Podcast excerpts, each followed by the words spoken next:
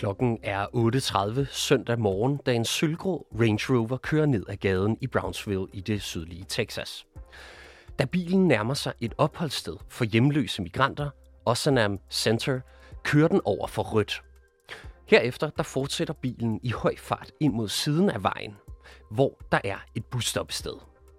Her der rammer bilen adskillige personer, og otte mister livet. Endnu flere bliver sendt på hospitalet, og tøj og personlige ejendele ligger spredt ud over gerningsstedet. Det viser sig, at der er noget, som går igen hos de fleste af offrene. Nemlig, at de er venezuelanske migranter i USA. Du lytter til konfliktzonen, hvor vi ser nærmere på hændelsen fra Texas. Vi spørger, om det er et målrettet angreb på migranter, og så ser vi nærmere på den aktuelle migrantkrise i USA. For den er ekstra tilspidset i de her dage. Mit navn er Mads Vesterager. Velkommen til Konfliktzonen.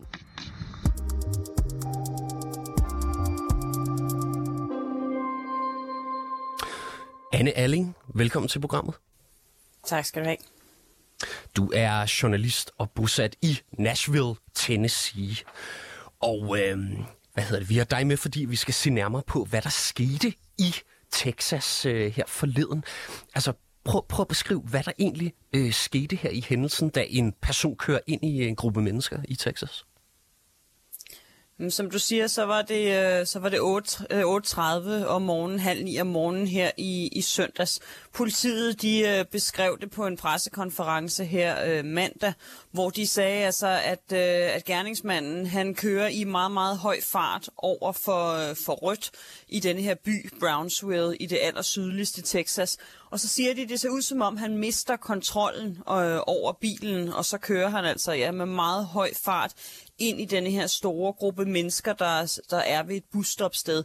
Det er sådan et busstopsted, hvor der ikke er nogen bænke, der er ikke noget bushus, og mange af dem de sidder på, på kantstenen og venter på bussen, og en stor del af dem de bliver så ramt af bilen. Mindst 18 bliver ramt, seks de øh, omkommer på stedet, to andre de dør kort tid efter på, på hospitalet af, af deres øh, kvæstelser.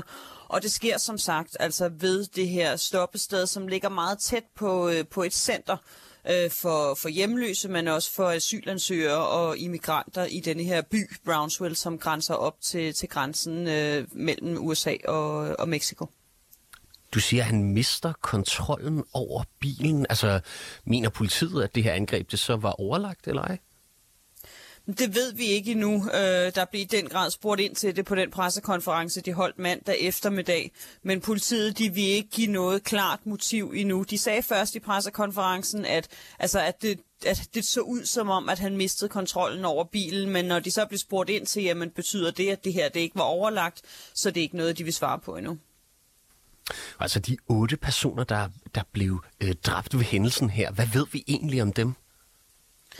Vi ved ikke helt vildt meget endnu, men det som politiet siger er, at de alle sammen er mænd, øh, og langt de fleste af dem, de kunne ikke gøre det helt klart, øh, om det var dem alle sammen, men de sagde, at i hvert fald langt de fleste af dem, de kommer oprindeligt fra øh, Venezuela, øh, og at en stor del af dem, jamen de enten er flygtninge eller nye asylansøgere, som altså på en eller anden måde, øh, øh, flere af dem i hvert fald regner man med, er relateret til det her center, som hedder Osanam-centret, som er sådan altså et, øh, et, et asylcenter, øh, men også et, et hjemløsecenter, altså et opholdssted i byen Brownsville, blandt andet for, for nye asylansøgere og immigranter, som som kommer til byen.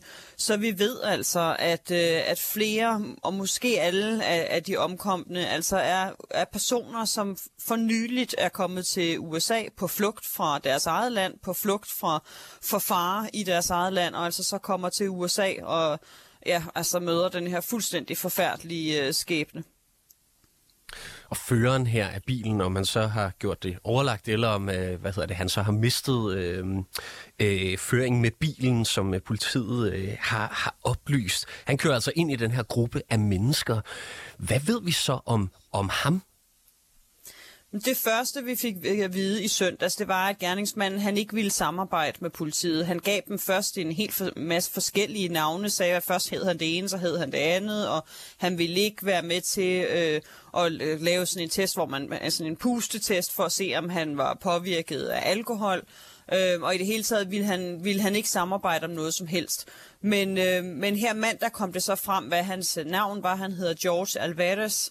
Han er 34 år gammel, og han er kendt af politiet. Øh, på preskonferencen så viste politiet sådan en, en stor planche, hvor der var en lang liste af de forbrydelser, som, som øh, George Alvarez tidligere har begået. Han er blandt andet før blevet dømt for, for røveri og for voldeligt overfald, så altså han er en person, som, som i den grad er kendt af det, af det lokale politi. Øh, efter han ramte ind i denne her folkemængde, så forsøgte han faktisk at stikke af, øh, og der er sådan mobiltelefonvideoer, der viser, hvordan han forsøger at løbe væk, men flere, rigtig mange af dem, der har stået og set det her, også folk fra folkemængden, de løber efter ham og hiver ham ned på jorden og sørger for at holde ham til, til at politiet de, de kommer.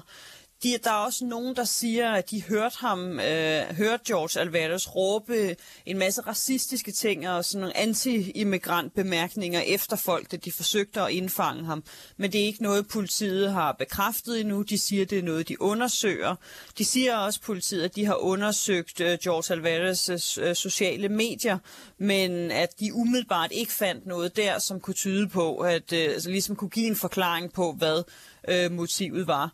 Men altså, de har nu gerningsmanden, og han er nu sigtet for otte dobbelt manddrab, og han er fængslet med en kaution på 3,6 millioner dollars, så altså forbliver i fængsel. Hvordan bliver hændelsen egentlig dækket i amerikanske medier, og som du siger, på sociale medier? Hvordan er stemningen der?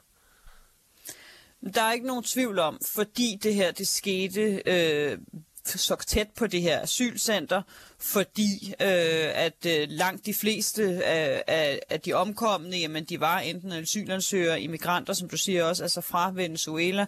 Det sker på et tidspunkt, hvor Brownsville i forvejen er enormt meget i medierne, fordi der er en enorm øh, tilstrømning af både øh, altså, legale asylansøgere, men også mange illegale immigranter. Der er i det hele taget et kaos i øh, Brownsville, og i det hele taget i store dele øh, af områderne ved grænsen til Mexico, fordi der lige nu er en enorm stor flygtningetilstrøm. Så der er ikke nogen tvivl om, at det her med det samme er blevet set som en potentiel, altså en racistisk handling, at det her kunne være noget, der kunne være rettet direkte mod øh, immigranter, asylansøgere. Så det har, det har ligesom givet, at at denne her episode har, har fået yderligere opmærksomhed. Øh, og så hører vi også, hvordan øh, at, at immigranter og asylansøgere rundt omkring øh, i andre byer nede ved grænsen er enormt nervøse, fordi de netop er bange for, at det her altså var, var rettet øh, mod dem, og at der kunne komme andre angreb. Men igen, vigtigt at understrege, at det ikke er noget, politiet har bekræftet endnu. Men altså, migrantcentrene i det sydlige USA, de er generelt virkelig presset eller overbelagte. Er det sådan, det skal øh, forstås? I den grad. Øh, de har været det længe. Øhm, allerede da, da Joe Biden han overtog præsidentembedet, så skete der en, en stigning i, øh, i, i antallet af, af både legale immigranter, men også altså, øh, immigranter, som kommer illegalt ind over grænsen. Øh, mange har kritiseret Biden for, for, at han ligesom har givet en for, for udtryk for en for åben øh, politik, øh, og at asylansøgere og immigranter derfor forsøger at komme til USA, fordi de tror, at der ligesom er større sandsynlighed for at komme ind øh, under øh, Joe Bidens, øh, altså i Joe Bidens tid i USA. Men så i de sidste måneder, og især de sidste uger, er der virkelig, virkelig sket en stigning. Der er en, en særlig regel, der hedder Title 42, som, som blev indført under coronatiden, som gjorde, at det var kort sagt det er sværere for immigranter øh, at komme ind i USA den står til øh, at slutte her i næste uge, og det har altså gjort, at der nu virkelig, virkelig sker en stigning i, i antallet af både legale og illegale immigranter, som kommer ind over grænsen, og har gjort, at byer som for eksempel Brownsville i, altså virkelig er, er er overrumplet. De har i Brownsville, de har også gjort det i El Paso, som ligger længere vestpå i Texas, indført undtagelsestilstand, fordi man simpelthen ikke er i stand til i de her byer øh, at tage imod øh, og i det hele taget håndtere den store tilstrømning øh, af folk, som kommer til, øh, til over grænsen lige nu. Så den her hændelse, det er i virkeligheden måske også noget, som øh, republikanske politikere de bruger til at angribe øh, hvad hedder det, demokraterne og øh, præsident Biden? De bruger det til at vise, at der er en, en kæmpe, et kæmpe, kæmpe problem øh, ved den sydlige grænse. Et problem, som alle præsidenter, også alle før Joe Biden, øh, ikke har kunne finde en løsning på, men som republikanere altså virkelig kritiserer Joe Biden for nu ikke har kunne være i stand til at håndtere. Øh, Joe Biden han har blandt andet udnævnt sin vicepræsident Kamala Harris til ligesom at stå i spidsen for at, at finde en løsning på, på migrantkrisen, men det er overhovedet ikke lykkes, og vi ser, hvordan at, at tilstrømningen den kun vokser, og det er helt sikkert noget, som republikanerne altid, kan man sige, har brugt, men virkelig, virkelig bruger nu, også fordi, at vi kommer så tæt op mod ligesom deadline for, hvornår denne her særlige Title 42-regel, den udløber noget, som, som vi ved og også hører fra, fra folk, der forsøger at komme til USA, altså immigranter, der forsøger at komme til USA. Noget de selv siger, at det er ligesom noget, der giver dem et incitament for at prøve endnu mere, fordi man håber, at det så vil blive, øh, at der vil blive mere åbent fra grænsen, øh, fra den sydlige grænse ind i, i USA. Så det er noget, republikanerne i den grad lægger vægt på, som konservative medier også lægger vægt på, fordi det er en kæmpe krise, som, øh, som Biden-administrationen ikke har været i stand til at finde en løsning på endnu. Anne Erling, mange tak for din øh, medvirken og øh, vurdering her i dag. Velkommen. Som sagt, altså journalist bosat i Nashville, Tennessee.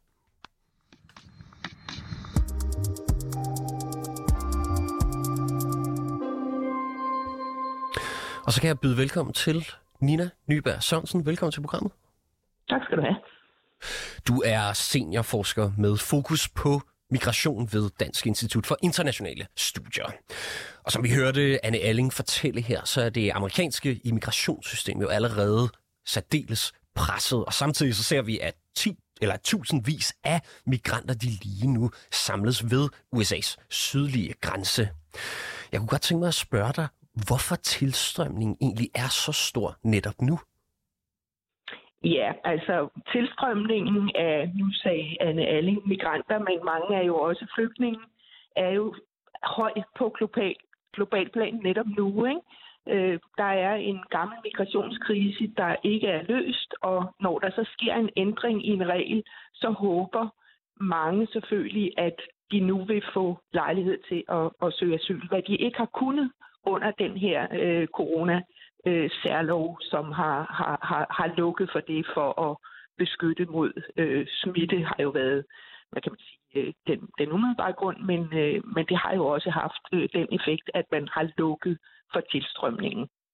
Så, så det er en af grundene. En anden grund er jo, at den her øh, Title 42 øh, har gjort, at mange, der alligevel har forsøgt at komme over, øh, er blevet deporteret så mange af dem, der er ved grænsen nu, er jo gen, genindvandrere, kan du sige, eller genasylsøgere, som, som simpelthen bare venter på muligheden. Så det tror jeg er en, en, en væsentlig grund til, at der er mange netop nu. Nina Nyberg Sørensen, jeg kunne godt lige tænke mig, at du sætter nogle flere ord på den her artikel 42. Det har vi hørt både øh, øh, Anne Erling og os der selv nævne. Prøv lige at sætte nogle ord på, hvad det egentlig er. Jamen, det er en særlov, som har haft fokus på, øh, hvad skal man sige, at sikre amerikaners sundhed under coronapandemien. Så det er ikke en migrationslov, som altså Title 8, den egentlige migrationslov er, men en særlov, der som, hvad skal man sige, som bieffekt har haft den øh, øh, hensigt også at begrænse tilstrømmen. Den har hindret folk i at søge i USA, øh, medmindre de kommer fra nogle ganske specielle lande, øh, Venezuela, Cuba, Nicaragua og Haiti. De fire lande har været, været, været undtaget og har kunnet søge asyl. Men alle andre har sådan set ikke kunnet i den periode, øh, øh, Title 42 har været gældende. Det, der også har været specielt ved Title 42, er, at, øh, at, man ikke, at man bare har deporteret folk øh, uden øh, de øh, retslige øh, konsekvenser, som den almindelige migrationslov har, netop at man ikke kan søge indrejse til USA, hvis man en gang øh, har, har, har forsøgt i, i cirka 10 år, også bøder, fængselsstraf og sådan nogle ting. Det har været undtaget, og det er også derfor, jeg siger, at mange af dem, der er på grænsen, sikkert er gen. Øh, altså folk, der, der har forsøgt en eller flere gange, og så bliver der selvfølgelig en ophobning, når alle eller de fleste er blevet sendt tilbage under øh, den her periode. Altså, hvor er det egentlig, migranterne de primært kommer fra? Hvem er det, der står ved grænsen? Ja, det er jo rigtig interessant, og det er også derfor, jeg har sådan lidt øh, problemer med at kalde dem migranter, fordi øh, de kommer øh, selvfølgelig fra Mellemamerika, Guatemala, El Salvador, Honduras, øh, som øh, har kæmpe problemer med vold, narkokriminalitet og andet, der gør, at der er meget usikkert at være. Øh, så kommer de øh, fra Venezuela og Nicaragua, lande, som er brudt sammen, Haiti ligesådan, og i stigende grad også fra Brasilien. Derudover er der et stigende antal afrikanere fra Vestafrika, Ghana, Kamerun, øh, også Østafrika, Eritrea, Somalien og Etiopien. Folk, der traditionelt tidligere tog mod Europa, men på grund af situationen her, og fordi det måske er nemt at komme til Sydamerika, øh, forsøger at komme op den vej. Og så er der jo endelig også øh, øh, ukrainere og andre, øh, som, som søger i sikkerhed øh, via øh, indrejse fra Mexico til USA. Så det er nogle andre end dem, der traditionelt øh, har stået på grænsen, og som den, øh, hvad kan man sige, den gamle migrationslov øh, øh, øh, ligesom er lavet til de her irregulære meksikanske migranter, der har rejst frem og tilbage i årvis. Ja, og den her artikel 42, som du nævnte, det er jo en, en lov, der kom, som du også sagde, under øh, corona, øh, hvad hedder det, pandemien, og som blev øh, indført under øh, præsident øh, Trump. Og så vidt jeg forstår, så er den altså ved at udløbe. Og, så, så hvad er det egentlig for en situation, man frygter, når artikel øh, 42 den udløber? Jamen det er selvfølgelig, at øh, mange flere øh, vil, vil søge asyl, og det er jo helt parallelt til de særlov om grænselukninger, vi har haft i Europa øh, under pandemien, som jo også har haft den her migrationsbegrænsende øh, effekt. Øh, så, så det man frygter, det er selvfølgelig, at en lov, øh, som smart nok virkede migrationsbegrænsende, selvom kaldte, man kaldte det noget med sundhed, øh, den vil gøre, altså når den ophører her den, den, den 11. 12 at det vil betyde, at alle dem, der ikke har kunnet søge asyl, nu gør det. Fordi det er primært asylansøgere, vi taler om her. Og de amerikanske myndigheder de forventer at se op imod 10.000 migranter krydse grænsen om dagen, når titel to, øh, hvad hedder det, artikel 42 her, den udløber. Kan det allerede pressede amerikanske immigrationssystem følge med, når der bliver åbnet igen? Nej, det kan det selvfølgelig ikke. Øh, og det, man har gjort, øh, øh, det er, at man har udstationeret yderligere 1.500 tropper til de allerede 4.000 øh, øh, militærfolk, der er på grænsen, som skal være der de kommende 90 dage. Så man militariserer og, og, og sikkerliggør migrations- og asylpolitikken, hvilket selvfølgelig, altså et er, om man kan håndtere de mange øh, mennesker, øh, der kommer over, men noget andet er jo, om man kan leve op til øh, gældende øh, menneskerettighed øh, øh, under sådan nogle konsekvenser. Det er jo nok øh, højst usandsynligt. Hvad er det så, som øh, de amerikanske politikere de nævner, der er brug for i den her situation? Altså vi står jo også over for et amerikansk præsidentvalg til næste år, og det kunne jo være sådan en sag som den her, den har potentiale til at blive en sag, der ligesom kan kastes, øh, hvad hedder det, som politisk mudder mod modstanderen. Ja, jamen det ved vi, det er det altid, og det bliver det også her. Øh, altså det, man gør med militarisering, det er jo lige præcis det, folk allerede flygter fra, og det ved vi, det virker ikke. Det får bare folk til at bevæge sig endnu mere. Øh, så det, der er brug for, det er selvfølgelig, at man, man, man ser den her krise for, hvad det er, nemlig ulighed, øh, manglende øh, sikkerhed, øh, og så videre i de lande, folk kommer fra. Så man er jo nødt til at sammentænke sin migrationspolitik med sin udviklingspolitik, sin humanitære politik og så videre, og ikke bare eksternalisere grænsekontrollen til andre lande. Mexico har jo under den her særlov også øh, sagt ja til at tage øh, tilbagesendte øh, asylansøgere ind i Mexico, og det er jo meget sandsynligt, at, at ophævelsen nu vil få Mexico til at, at, at ændre øh, holdning her. Så øhm, øh, der er virkelig brug for nytænkning politisk, når man skal løse en global og ikke bare en meksikansk-amerikansk øh, migrationskrise. Har øh, præsident Biden egentlig været ude og, øh, og kommentere på den her sag endnu? Øh, ikke, ikke meget, altså fordi det er jo en, en, en, en, en, en, en hot potato, ikke? En varm kartoffel, men det kommer han til Øh, øh, jeg er helt sikker på, at det bliver et stort tema.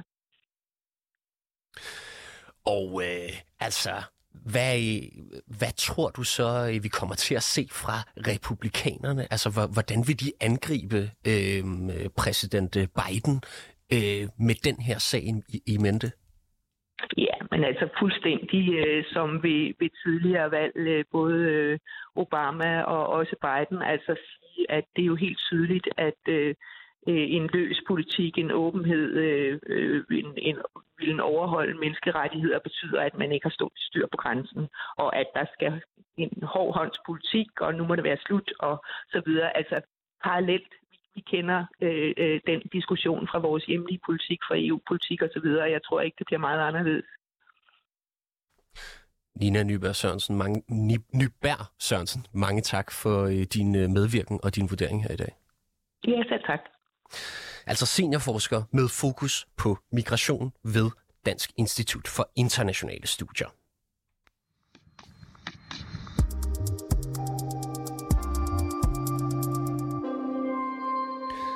Du har lyttet til dagens afsnit af Konfliktzonen. Vi er 24-7's udenrigsmagasin. Mit navn det er som sagt Mads Vesterager, og holdet bag programmet det er Christine Randa og Sofie Ørts. Produceren i regien han hedder Oscar Chauffrot. Du kan lytte til programmet direkte mandag til torsdag fra 8 til 8.30, men du kan selvfølgelig også høre programmet som podcast. Tak fordi du lyttede med.